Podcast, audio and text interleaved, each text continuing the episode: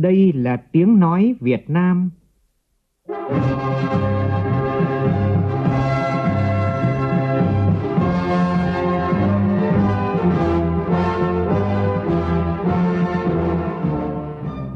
là tiếng nói Việt Nam, phát thanh từ Hà Nội, thủ đô nước Cộng hòa xã hội chủ nghĩa Việt Nam.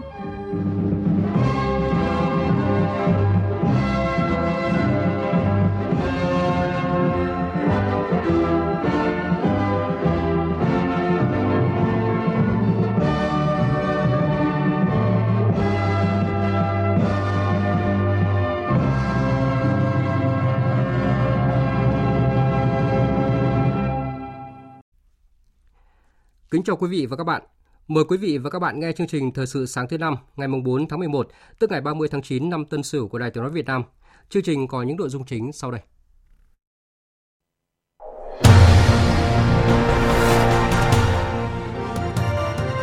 Sáng nay tại thành phố Lạng Sơn, Chủ tịch nước Nguyễn Xuân Phúc dự lễ kỷ niệm 190 năm thành lập tỉnh Lạng Sơn.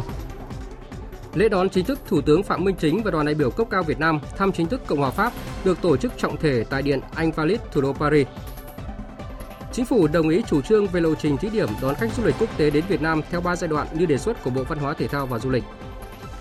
Trong phần tin quốc tế, đã có 6 nước ASEAN và 4 nước đối tác phê chuẩn Hiệp định Đối tác Kinh tế Toàn diện khu vực RCEP. Điều này có nghĩa là hiệp định sẽ có hiệu lực vào ngày 1 tháng 1 năm 2022.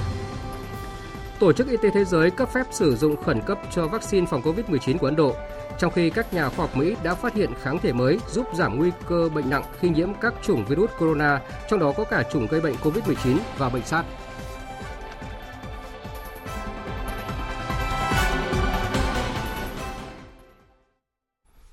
Bây giờ là nội dung chi tiết. Thưa quý vị và các bạn, theo tin của phóng viên Vũ Dũng, sáng nay tại thành phố Lạng Sơn, tỉnh Lạng Sơn, Chủ tịch nước Nguyễn Xuân Phúc dự lễ kỷ niệm 190 năm thành lập tỉnh Lạng Sơn. Đây là sự kiện chính trị có ý nghĩa đặc biệt quan trọng đối với Đảng bộ, chính quyền và nhân dân các dân tộc tỉnh Lạng Sơn, vừa tạo không khí vui tươi phấn khởi trong nhân dân, vừa cổ vũ động viên các cán bộ, đảng viên, các tầng lớp nhân dân phát huy truyền thống quê hương, đóng góp cho sự phát triển của Lạng Sơn và đất nước, đây cũng là dịp để Lạng Sơn quảng bá và giới thiệu những thành tựu, tiềm năng, thế mạnh, triển vọng của tỉnh Lạng Sơn. Tin chi tiết về buổi lễ, chúng tôi sẽ chuyển đến quý vị và các bạn trong các chương trình sau. Trước đó, chiều tối qua, làm việc với lãnh đạo chủ chốt tỉnh Lạng Sơn về nhiệm vụ phát triển kinh tế xã hội, an ninh quốc phòng, Chủ tịch nước Nguyễn Xuân Phúc đề nghị Lạng Sơn tập trung nguồn lực, vốn đầu tư, nhân lực, chính sách, con người cho phát triển kinh tế dựa trên ba trụ cột kinh tế của Lạng Sơn, đó là kinh tế cửa khẩu, kinh tế du lịch bền vững, nông nghiệp thông minh gắn với công nghiệp, công nghiệp chế biến xuất khẩu. Đồng chỉ cần có một cơ chế để liên kết các tỉnh biên giới tạo ra tuyến hành lang kinh tế phát triển mạnh dọc tuyến biên giới. Không có cái phòng thủ nào vững chắc bằng tuyến phòng thủ là một nền kinh tế mạnh. Kinh tế có mạnh thì tiềm lực quốc phòng và năng lực bảo vệ tổ quốc mới tốt được. Hai cái này đi liền với nhau. Cái thứ hai là tôi đề nghị Lạng Sơn cần tập trung nguồn lực, ngân sách, vốn đầu tư, chính sách, con người cho phát triển kinh tế, dựa trên ba trụ cột của kinh tế của Lạng Sơn. Đó là kinh tế cửa khẩu, kinh tế du lịch bền vững, nông nghiệp thông minh gắn với công nghiệp công nghiệp chế biến xuất khẩu. Thưa quý vị và các bạn, như tin đã đưa, chiều qua theo giờ Pháp, Thủ tướng Phạm Minh Chính cùng đoàn lãnh đạo cấp cao Việt Nam đã tới thủ đô Paris, bắt đầu chuyến thăm chính thức Cộng hòa Pháp từ ngày mùng 3 đến ngày mùng 5 tháng 11 theo lời mời của Thủ tướng Cộng hòa Pháp Jean Castex. Đây là chuyến thăm song phương chính thức đầu tiên tới một quốc gia châu Âu của Thủ tướng Phạm Minh Chính kể từ khi nhậm chức. Ngay trong chiều qua, lễ đón chính thức Thủ tướng Chính phủ Phạm Minh Chính cùng đoàn đại biểu quốc cao Việt Nam thăm chính thức Cộng hòa Pháp đã diễn ra tại Điện Anh Valit ở thủ đô Paris do bà Amélie de Montsalin, Bộ trưởng chuyển đổi và hành chính công của Pháp chủ trì. Tin của phóng viên Vũ Khuyên.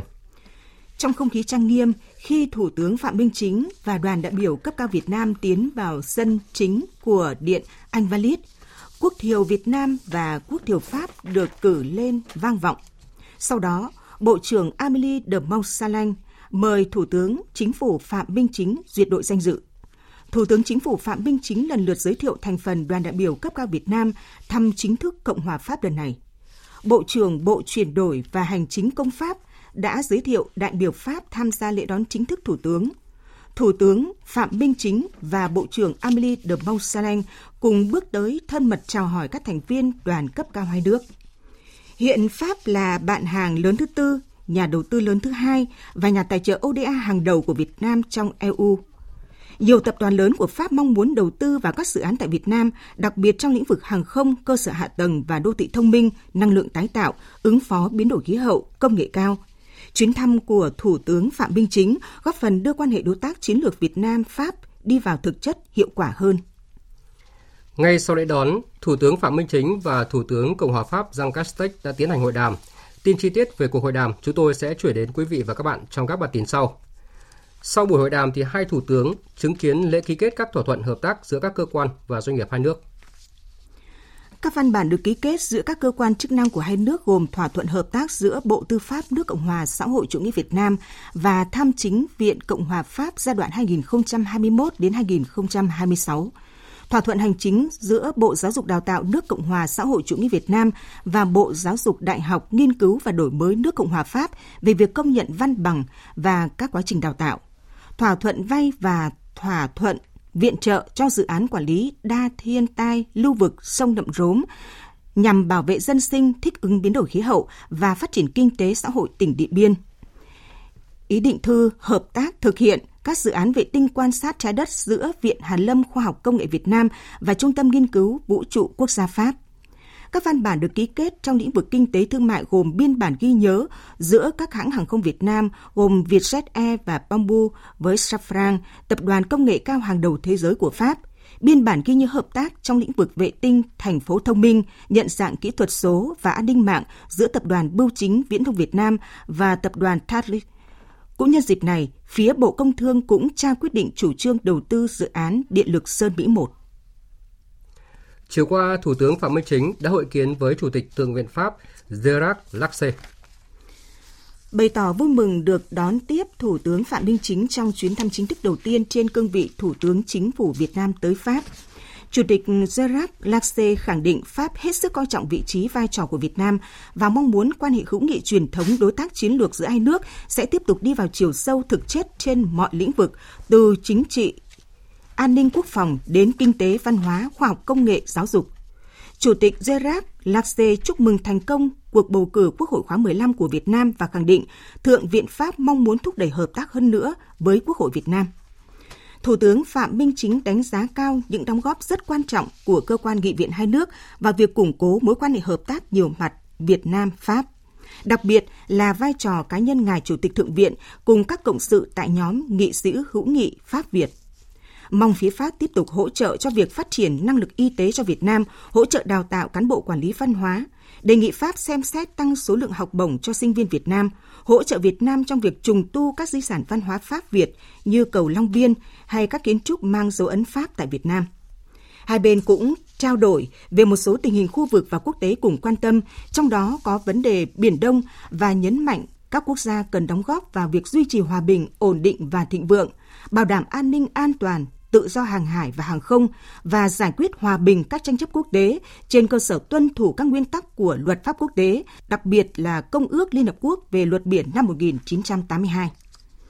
Chủ tịch Thượng viện Pháp cũng nhất trí phối hợp triển khai hiệu quả Hiệp định Tự do Thương mại Việt Nam-EU và ủng hộ sớm phê chuẩn Hiệp định bảo hộ đầu tư Việt Nam EU nhằm tối đa hóa tiềm năng hợp tác kinh tế thương mại đầu tư giữa Việt Nam với Pháp và các nước EU, đồng thời tỏ sẵn sàng xem xét thúc đẩy Ủy ban châu Âu EC sớm gỡ bỏ cảnh báo thẻ vàng với thủy sản Việt Nam.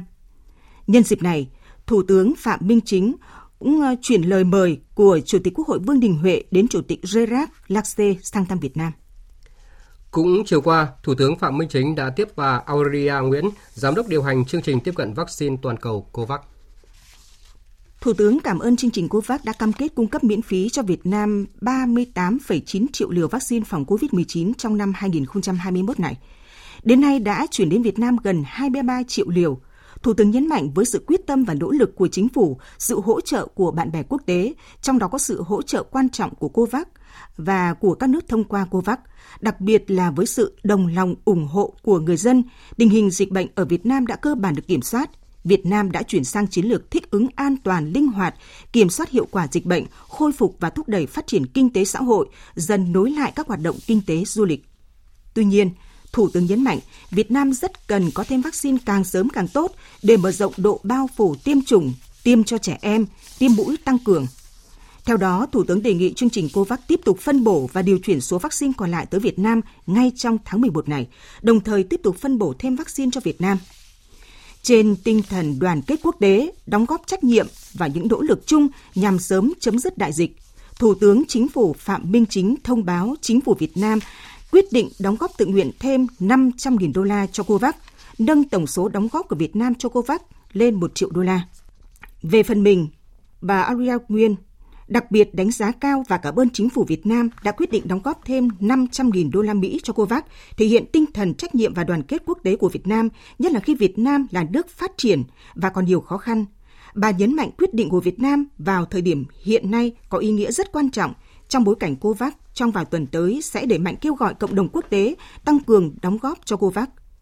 Bà mong muốn Việt Nam lan tỏa tinh thần này, kêu gọi các nước trong khu vực, các nước ASEAN, các đối tác, các doanh nghiệp tiếp tục tham gia ủng hộ nỗ lực của COVAX để đạt mục tiêu bao phủ tiêm chủng cho 70% dân số thế giới vào giữa năm 2022. Nhân chuyến thăm Cộng hòa Pháp, Thủ tướng Phạm Minh Chính và đoàn đại biểu cấp cao Chính phủ Việt Nam đã đến đặt vòng hoa tại tượng đài Chủ tịch Hồ Chí Minh và thăm không gian Hồ Chí Minh trong bảo tàng lịch sử sống tại công viên Montreux, thành phố Montreux. Tin của phóng viên Quang Dũng và Vũ Khuyên. Tiếp đón Thủ tướng Chính phủ và đoàn đại biểu Việt Nam có ông Patrick Bessac, thị trưởng thành phố Montreux cùng một số lãnh đạo Đảng Cộng sản Pháp, Hội đồng vùng Seine-Saint-Denis, đại diện một số hội hữu nghị và một số học giả Pháp gắn bó với Việt Nam. Thủ tướng Chính phủ Phạm Minh Chính cùng thị trưởng Patrick Bessac và các đại biểu tham dự đã cùng đặt vòng hoa trước tượng đài Bắc Hồ, dành một phút tưởng niệm Bác. Phát biểu chào mừng đoàn đại biểu cấp cao của Chính phủ Việt Nam, thị trưởng thành phố Mông Thơi Patrick Bessac cho biết, nhiều năm qua thành phố Mông Thơi vinh dự và tự hào là nơi vinh danh Chủ tịch Hồ Chí Minh, một biểu tượng của cuộc đấu tranh chống chủ nghĩa đế quốc, chủ nghĩa thực dân và cũng là nhà thông thái, nhà văn hóa lỗi lạc. Thị trưởng Patrick Bessac nhắc đến một câu ngạn ngữ của Việt Nam rằng cây có gốc mới trở cành xanh ngọn, nước có nguồn mới bể cạn sông sâu, và cho rằng đó cũng là cội nguồn cho tình bạn, tình đoàn kết giữa nhân dân Mông Khơi với nhân dân Việt Nam. Sở dĩ ngày hôm nay chúng ta cùng có mặt tại đây, tại Montreux, là vì chúng ta cùng chia sẻ một điều vô cùng lớn lao, đó là lịch sử chung. Montreux là một thành phố có truyền thống đấu tranh vì sự đoàn kết, bình đẳng và chống bất công. Từ trong quá khứ, thành phố Montreux đã luôn ủng hộ mạnh mẽ cuộc đấu tranh của Chủ tịch Hồ Chí Minh và của nhân dân Việt Nam. Đáp từ sự chào mừng nồng nhiệt của thị trưởng Patrice Bessac cùng những đồng chí Pháp, Thủ tướng Chính phủ Phạm Minh Chính cảm ơn những tình cảm tốt đẹp mà chính quyền thành phố Mông Thơi cùng những người bạn Pháp đã dành cho đất nước và nhân dân Việt Nam suốt bao năm qua. Khẳng định thành phố Mông Thơi nơi có tượng đài của Chủ tịch Hồ Chí Minh, luôn là một địa danh thân thương và gần gũi với nhân dân Việt Nam.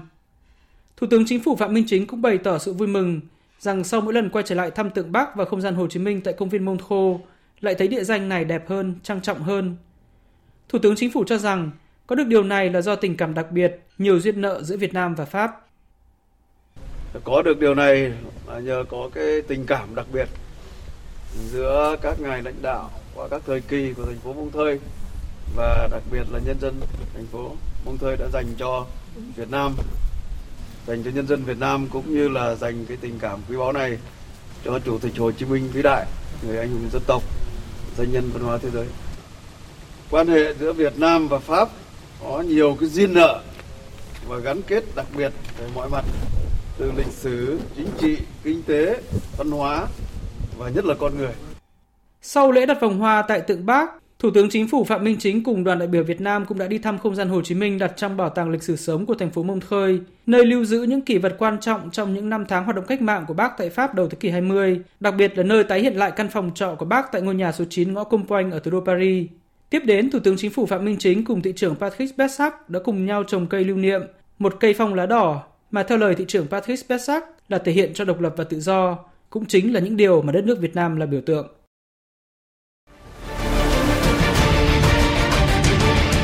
Thích ứng để bình thường mới. Thích ứng để bình thường mới.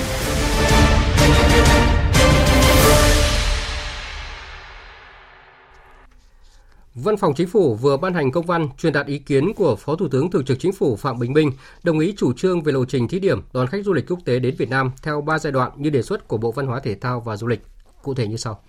Giai đoạn 1 từ tháng 11 này thí điểm đón khách quốc tế theo các chương trình du lịch chọn gói thông qua các chuyến bay thuê bao và chuyến bay thương mại tại thành phố Phú Quốc, tỉnh Kiên Giang, Cam Ranh, tỉnh Khánh Hòa và Quảng Nam, Đà Nẵng. Giai đoạn 2 từ tháng 1 năm sau sẽ mở rộng phạm vi đón khách du lịch quốc tế, kết nối các điểm đến thông qua các chuyến bay thuê bao và quốc tế thường lệ. Khách có thể tham gia các chương trình du lịch kết hợp nhiều điểm đến sau khi đã hoàn thành chương trình du lịch tại điểm đến đầu tiên trong thời gian 7 ngày. Trước mắt kết nối Phú Quốc, Nha Trang, Đà Nẵng, Quảng Nam, Quảng Ninh. Giai đoạn 3 từ quý 2 năm sau mở cửa lại hoàn toàn đối với thị trường khách quốc tế với điều kiện là bảo đảm các phương án phòng chống dịch theo quy định. Ngay sau khi chính phủ đồng ý chủ trương về lộ trình thí điểm đón khách du lịch quốc tế, các doanh nghiệp lữ hành khách quốc tế đã chuẩn bị các điều kiện cần thiết để đón khách du lịch. Phóng viên Thái Bình, thường trú tại miền Trung, thông tin. Ông Lê Văn Nghĩa, giám đốc công ty cổ phần du lịch Nhật Minh cho biết, công ty đã phối hợp với các hãng hàng không lên kế hoạch tổ chức 6 chuyến mỗi tuần, đưa hơn 1.000 khách Nga đến tỉnh Khánh Hòa đúng vào cái thời điểm mùa đông bởi vì họ là đi trốn đông. Theo thường lệ là cứ tháng 11 bắt đầu họ đi du lịch để ờ, thưởng thức nắng gió của Khánh Hòa và họ lại trốn được cái lạnh ở đất nước Nga. Thì Nhật Bản hay Hàn Quốc mùa đông các sân gốp của họ là đóng băng, họ sẽ phải tìm đến với lại cái nơi nào mà có nắng có gió, thời tiết tốt để họ đi đánh gốp. Là Khánh Hòa rất thuận lợi cho việc đánh gốp. Bà Hoàng Thị Phong Thu, Chủ tịch Hội đồng thành viên công ty trách nhiệm hữu hạn lữ hành Pegas Việt Nam cho biết không chỉ Khánh Hòa mà các địa phương khác như Quảng Nam, Đà Nẵng, Phú Quốc, Kiên Giang cũng xây dựng các điểm đến an toàn để thu hút các doanh nghiệp lữ hành. Chắc chắn là công ty tour cũng phải xem là cái điểm đến đó an toàn hay không. Chúng tôi cũng phải bảo vệ khách của mình. Ở đó có những chính sách nào nó phù hợp với lại khách của chúng tôi sẵn sàng là đi còn nếu như mà có thể là không an toàn hoặc họ quá tự do cho những cái tour khác không kiểm tra như đã kiểm tra chúng tôi thì có khi chúng tôi cũng không muốn đến các cái điểm đó sợ nguy hiểm cho khách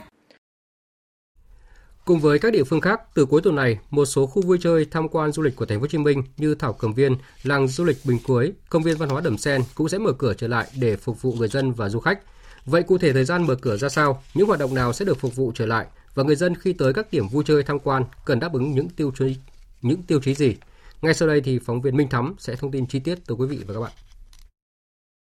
Sau gần 6 tháng đóng cửa, Thảo Công viên Sài Gòn vừa ra thông báo sẽ chính thức mở cửa lại kể từ ngày 5 tháng 11. Đây là tin vui cho rất nhiều người dân thành phố Hồ Chí Minh, đặc biệt là các gia đình có con nhỏ.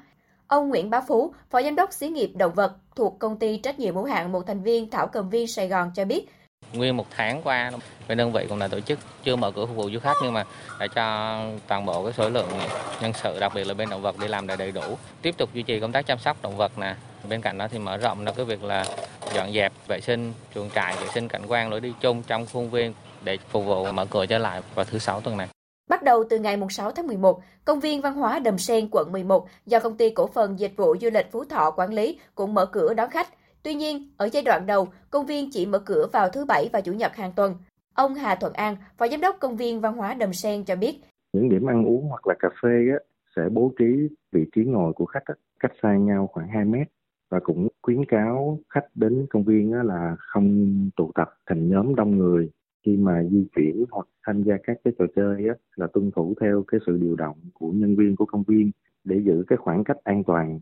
những điểm du lịch văn hóa ẩm thực khác như vườn Minh Trân, quận Tân Bình, các khu du lịch Văn Thánh, Tân Cảng, Bình Quế, quận Bình Thạnh cũng đã ra thông báo mở cửa trở lại. Các đơn vị đều cho biết tất cả nhân sự trở lại làm việc đều đã có thẻ xanh COVID-19. Người dân và du khách khi tới cần quét mã QR, khai báo y tế trước khi vào cổng, đồng thời thực hiện khuyến cáo tuân thủ 5K trong quá trình tham gia các hoạt động tại đây. Việc các khu vui chơi, giải trí, tham quan du lịch mở cửa lại vừa đáp ứng được nhu cầu giải tỏa tinh thần của người dân thành phố sau thời gian dài giãn cách xã hội, vừa là tín hiệu vui cho thấy nhịp sống bình thường đang dần trở lại với thành phố Hồ Chí Minh. Chuyển sang một nội dung khác, chưa bao giờ nhu cầu về nhà ở của công nhân lại được quan tâm như vài tháng gần đây. Tại các tỉnh thành phía Nam thì thời điểm dịch Covid-19, việc thiếu nhà ở công nhân đã bộc lộ điểm yếu trong chuỗi phát triển khu công nghiệp. Nhiều nơi công nhân phải ở trong các khu nhà chật hẹp, tiềm ẩn nguy cơ gây nhiễm bệnh, ảnh hưởng trực tiếp đến hoạt động sản xuất của doanh nghiệp. Trước tình hình này, Bộ Xây dựng đã đưa ra các kiến nghị đến Thủ tướng Chính phủ để phát triển nhà ở cho công nhân. Nếu đề xuất này được chấp thuận thì sẽ không chỉ là một sự hỗ trợ cần thiết để người công nhân có nơi ăn trốn ở, yên tâm lao động mà còn góp phần thu hút các nhà đầu tư vào loại hình bất động sản này. Ghi nhận của phóng viên Nguyễn Hằng gần 2 năm diễn biến phức tạp của dịch COVID-19 đã đặt doanh nghiệp vào tình thế vô cùng khó khăn, đặc biệt là qua đợt bùng phát lần thứ tư tại một số tỉnh phía Nam đã xuất hiện làn sóng người lao động về quê do lo sợ dịch bệnh quay trở lại. Điều này cho thấy người lao động vẫn chưa an cư, điều kiện sinh sống không đảm bảo khiến dịch bệnh có nguy cơ lây lan mạnh. Theo Phó Viện trưởng Viện Công nhân và Công đoàn Tổng Liên đoàn Lao động Việt Nam Nhạc Phan Linh, giải quyết được vấn đề về nhà ở cho công nhân tại các khu công nghiệp trong bối cảnh hiện nay là vấn đề hết sức cấp thiết. Trên cơ sở những cái vấn đề đặt ra về vấn đề nhà ở cho công nhân lao động, Tổng Liên đoàn Lao động Việt Nam trong thời gian qua đã có rất nhiều những kiến nghị đề xuất với Quốc hội, với Chính phủ. Tổng Liên đoàn Lao động Việt Nam gần đây cũng đã làm việc với Bộ Xây dựng nhiều lần và tiếp tục ờ, đưa vào các kiến nghị. Đặc biệt nhất là tháng 10 vừa qua thì Tổng Liên đoàn Lao động Việt Nam đã có tờ trình số 46 trình Thủ tướng Chính phủ về việc kiến nghị thí điểm cho Tổng Liên đoàn Lao động Việt Nam làm chủ đầu tư xây dựng nhà ở cho công nhân thuê tại các thiết chế công đoàn ở các khu công nghiệp, khu chế xuất. Ông Hà Quang Hưng, Phó Cục trưởng Cục Quản lý Nhà và Thị trường Bất động sản, Bộ Xây dựng cũng cho biết, để đẩy mạnh phát triển nhà ở xã hội, nhà ở cho công nhân, Bộ Xây dựng đề xuất gói tín dụng hỗ trợ thực hiện chính sách nhà ở xã hội trong chương trình phục hồi kinh tế bền vững đến năm 2023. Bộ Xây dựng cũng đã có cái đề xuất kiến nghị chính phủ, Thủ tướng Chính phủ là đưa một cái gói tín dụng tổng số là với 65.000 tỷ đồng hỗ trợ cho phát triển nhà ở xã hội và nhà ở công nhân vào trong cái chương trình phục hồi kinh tế bền vững đến năm 2023. Gói 65.000 này sẽ có hai cái gói nhỏ, đó là cái gói 15.000 tỷ đồng và gói 50.000 tỷ đồng để phát triển nhà ở xã hội cũng như là nhà ở công nhân trong thời gian tới.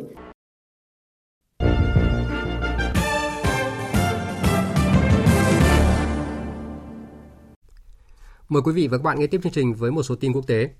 Ban thư ký ASEAN cho biết đã nhận được văn kiện phê chuẩn Hiệp định Đối tác Kinh tế Toàn diện khu vực gọi tắt là RCEP từ 6 nước ASEAN gồm Brunei, Campuchia, Lào, Singapore, Thái Lan và Việt Nam và 4 nước đối tác gồm Australia, Trung Quốc, Nhật Bản và New Zealand. Theo quy định của thỏa thuận, Hiệp định RCEP sẽ có hiệu lực sau 60 ngày kể từ ngày đạt được số lượng chấp thuận tối thiểu. Điều này có nghĩa là Hiệp định RCEP sẽ có hiệu lực vào ngày 1 tháng 1 năm 2022. Tổ chức Y tế Thế giới WHO hôm qua đã phê duyệt sử dụng khẩn cấp vaccine Covaxin của hãng dược phẩm Ấn Độ Bharat Biotech. Dự kiến vaccine của Ấn Độ cũng được triển khai theo lộ trình tiêm hai mũi, cách nhau ít nhất 4 tuần với đối tượng từ 18 tuổi trở lên. Covaxin là loại vaccine thứ bảy được WHO cấp phép sử dụng. Trong một diễn biến khác, các nhà khoa học tại Đại học Duke và Đại học North California của Mỹ đã phát hiện kháng thể mới giúp giảm nguy cơ bệnh nặng khi nhiễm các chủng virus corona, trong đó có cả chủng gây bệnh COVID-19 và bệnh SARS. Một nhóm nghiên cứu tại Viện Vaccine cho con người Duke đã phát hiện ra kháng thể trên và tiến hành thử nghiệm trên động vật tại Đại học North Carolina.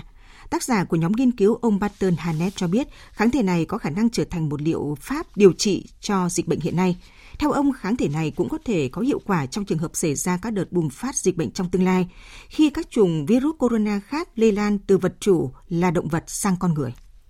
Sau hơn một tuần thực hiện biện pháp giãn cách, thủ đô Moscow của Nga sẽ không kéo dài những ngày không làm việc giữ nguyên lương bắt đầu từ tuần tới. Phóng viên Văn Thường, thường trú tại Liên bang Nga, đưa tin. Thị trưởng thành phố Moscow Sergei Sobyanin cho biết tình hình dịch COVID-19 ở thủ đô đã ổn định và chính quyền thành phố sẽ không kéo dài những ngày không làm việc giữ nguyên lương sau khi kết thúc vào ngày 7 tháng 11. Tình hình dịch bệnh đã ổn định dựa trên số liệu các ca bệnh được phát hiện và nhập viện ở thể nặng. Điều này cho phép chúng ta không kéo dài những ngày không làm việc kể từ thứ hai tới. Ông Sobyanin cho biết thành phố sẽ trở lại cuộc sống bình thường, song tiếp tục thực hiện các hạn chế đã được đưa ra trước đó, như hạn chế di chuyển đối với người cao tuổi và chuyển sang làm việc từ xa đối với 30% nhân viên của các công ty.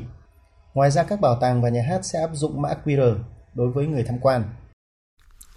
Hôm qua, một máy bay vận tải của Belarus đã bị rơi và bốc cháy ở ngoại ô thành phố Irkut, vùng Siberia của Nga, khiến tất cả 9 người trên máy bay thiệt mạng. Giới chức Nga cho biết máy bay vận tải An-12 thuộc sở hữu của hãng hàng không Juno Belarus đã bị mất liên lạc và bốc cháy chỉ ít phút trước khi hạ cánh.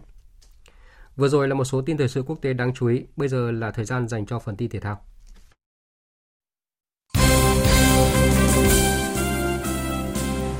Để chuẩn bị cho trận gặp đội tuyển Nhật Bản tại vòng loại World Cup khu vực châu Á năm 2022, chiều qua đội tuyển Việt Nam tiếp tục bước vào buổi rèn quân dưới sự dẫn dắt tạm thời của trợ lý huấn luyện viên Lee Jong-jin trên sân vận động trung tâm đào tạo bóng đá trẻ Việt Nam.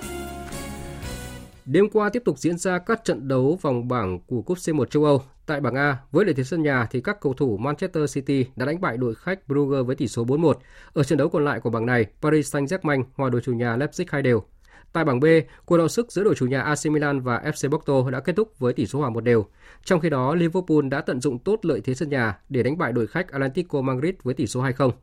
Tại bảng C, Borussia Dortmund đã để thua đội khách Ajax Amsterdam 1-3. Cũng ở bảng này, Sporting thắng đậm Besiktas 4-0.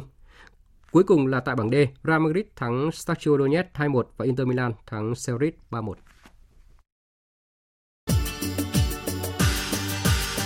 Dự báo thời tiết Phía Tây Bắc Bộ có mưa vài nơi, sáng sớm có sương mù và sương mù nhẹ rải rác, trưa chiều giảm mây trời nắng gió nhẹ, sáng sớm và đêm trời lạnh, nhiệt độ từ 21 đến 31 độ. Phía Đông Bắc Bộ có mưa vài nơi, sáng sớm có sương mù và sương mù nhẹ rải rác, trưa chiều giảm mây trời nắng, gió đông đến đông nam cấp 2, cấp 3, sáng sớm và đêm trời lạnh, nhiệt độ từ 21 đến 30 độ. Khu vực từ Thanh Hóa đến Thừa Thiên Huế có mưa vài nơi, sáng sớm có sương mù và sương mù nhẹ rải rác, trưa chiều giảm mây trời nắng, gió đông đến đông nam cấp 2, cấp 3, nhiệt độ từ 22 đến 31 độ. Khu vực từ Đà Nẵng đến Bình Thuận, ngày nắng, chiều tối và đêm có mưa rào và rông rải rác, gió đông bắc cấp 2, cấp 3, nhiệt độ từ 23 đến 33 độ. Tây Nguyên và Nam Bộ, ngày nắng, chiều tối và đêm có mưa rào và rông vài nơi, gió đông bắc đến đông cấp 2, cấp 3, nhiệt độ từ 18 đến 33 độ. Khu vực Hà Nội có mưa vài nơi, sáng sớm có sương mù và sương mù nhẹ rải rác, trưa chiều trời nắng, Gió đông đến đông nam cấp 2, cấp 3, sáng sớm và đêm trời lạnh, nhiệt độ từ 22 đến 30 độ. Bản tin dự báo thời tiết biển ngày và đêm hôm nay, Bắc và Nam Vịnh Bắc Bộ, vùng biển từ Quảng Trị đến Quảng Ngãi có mưa vài nơi, gió đông đến đông nam cấp 3, cấp 4. Vùng biển từ Bình Định đến Ninh Thuận, ngày có mưa rào và rông vài nơi, đêm có mưa rào rải rác và có nơi có rông, gió đông bắc cấp 3, cấp 4. Vùng biển từ Bình Thuận đến Cà Mau có mưa rào và rông rải rác, gió đông bắc cấp 4, cấp 5. Vùng biển từ Cà Mau đến Kiên Giang có mưa rào và rông rải rác, gió đông cấp 3, cấp 4. Khu vực Bắc Biển Đông có mưa vài nơi, gió đông bắc đến đông cấp 4, cấp 5. Khu vực giữa Biển Đông, ngày có mưa rào và rông vài nơi, đêm có mưa rào rải rác và có nơi có rông, trong mưa gió đông bắc cấp 4. Khu vực Nam Biển Đông, khu vực quần đảo Trường Sa thuộc tỉnh Khánh Hòa có mưa rào và rông rải rác, gió đông bắc đến đông cấp 3, cấp 4. Khu vực quần đảo Hoàng Sa thuộc thành phố Đà Nẵng không mưa, gió đông bắc đến đông cấp 4, cấp 5. Vịnh Thái Lan có mưa rào và rông rải rác, gió nhẹ. Thông tin dự báo thời tiết vừa rồi đã kết thúc chương trình Thời sự sáng nay của Đài Tiếng nói Việt Nam. Chương trình do các biên tập viên Nguyễn Cường và Hình Lương thực hiện với sự tham gia của phát thanh viên Hải Yến và kỹ thuật viên Tuyết Mai. Chịu trách nhiệm nội dung Lê Hằng. Cảm ơn quý vị và các bạn đã dành thời gian lắng nghe.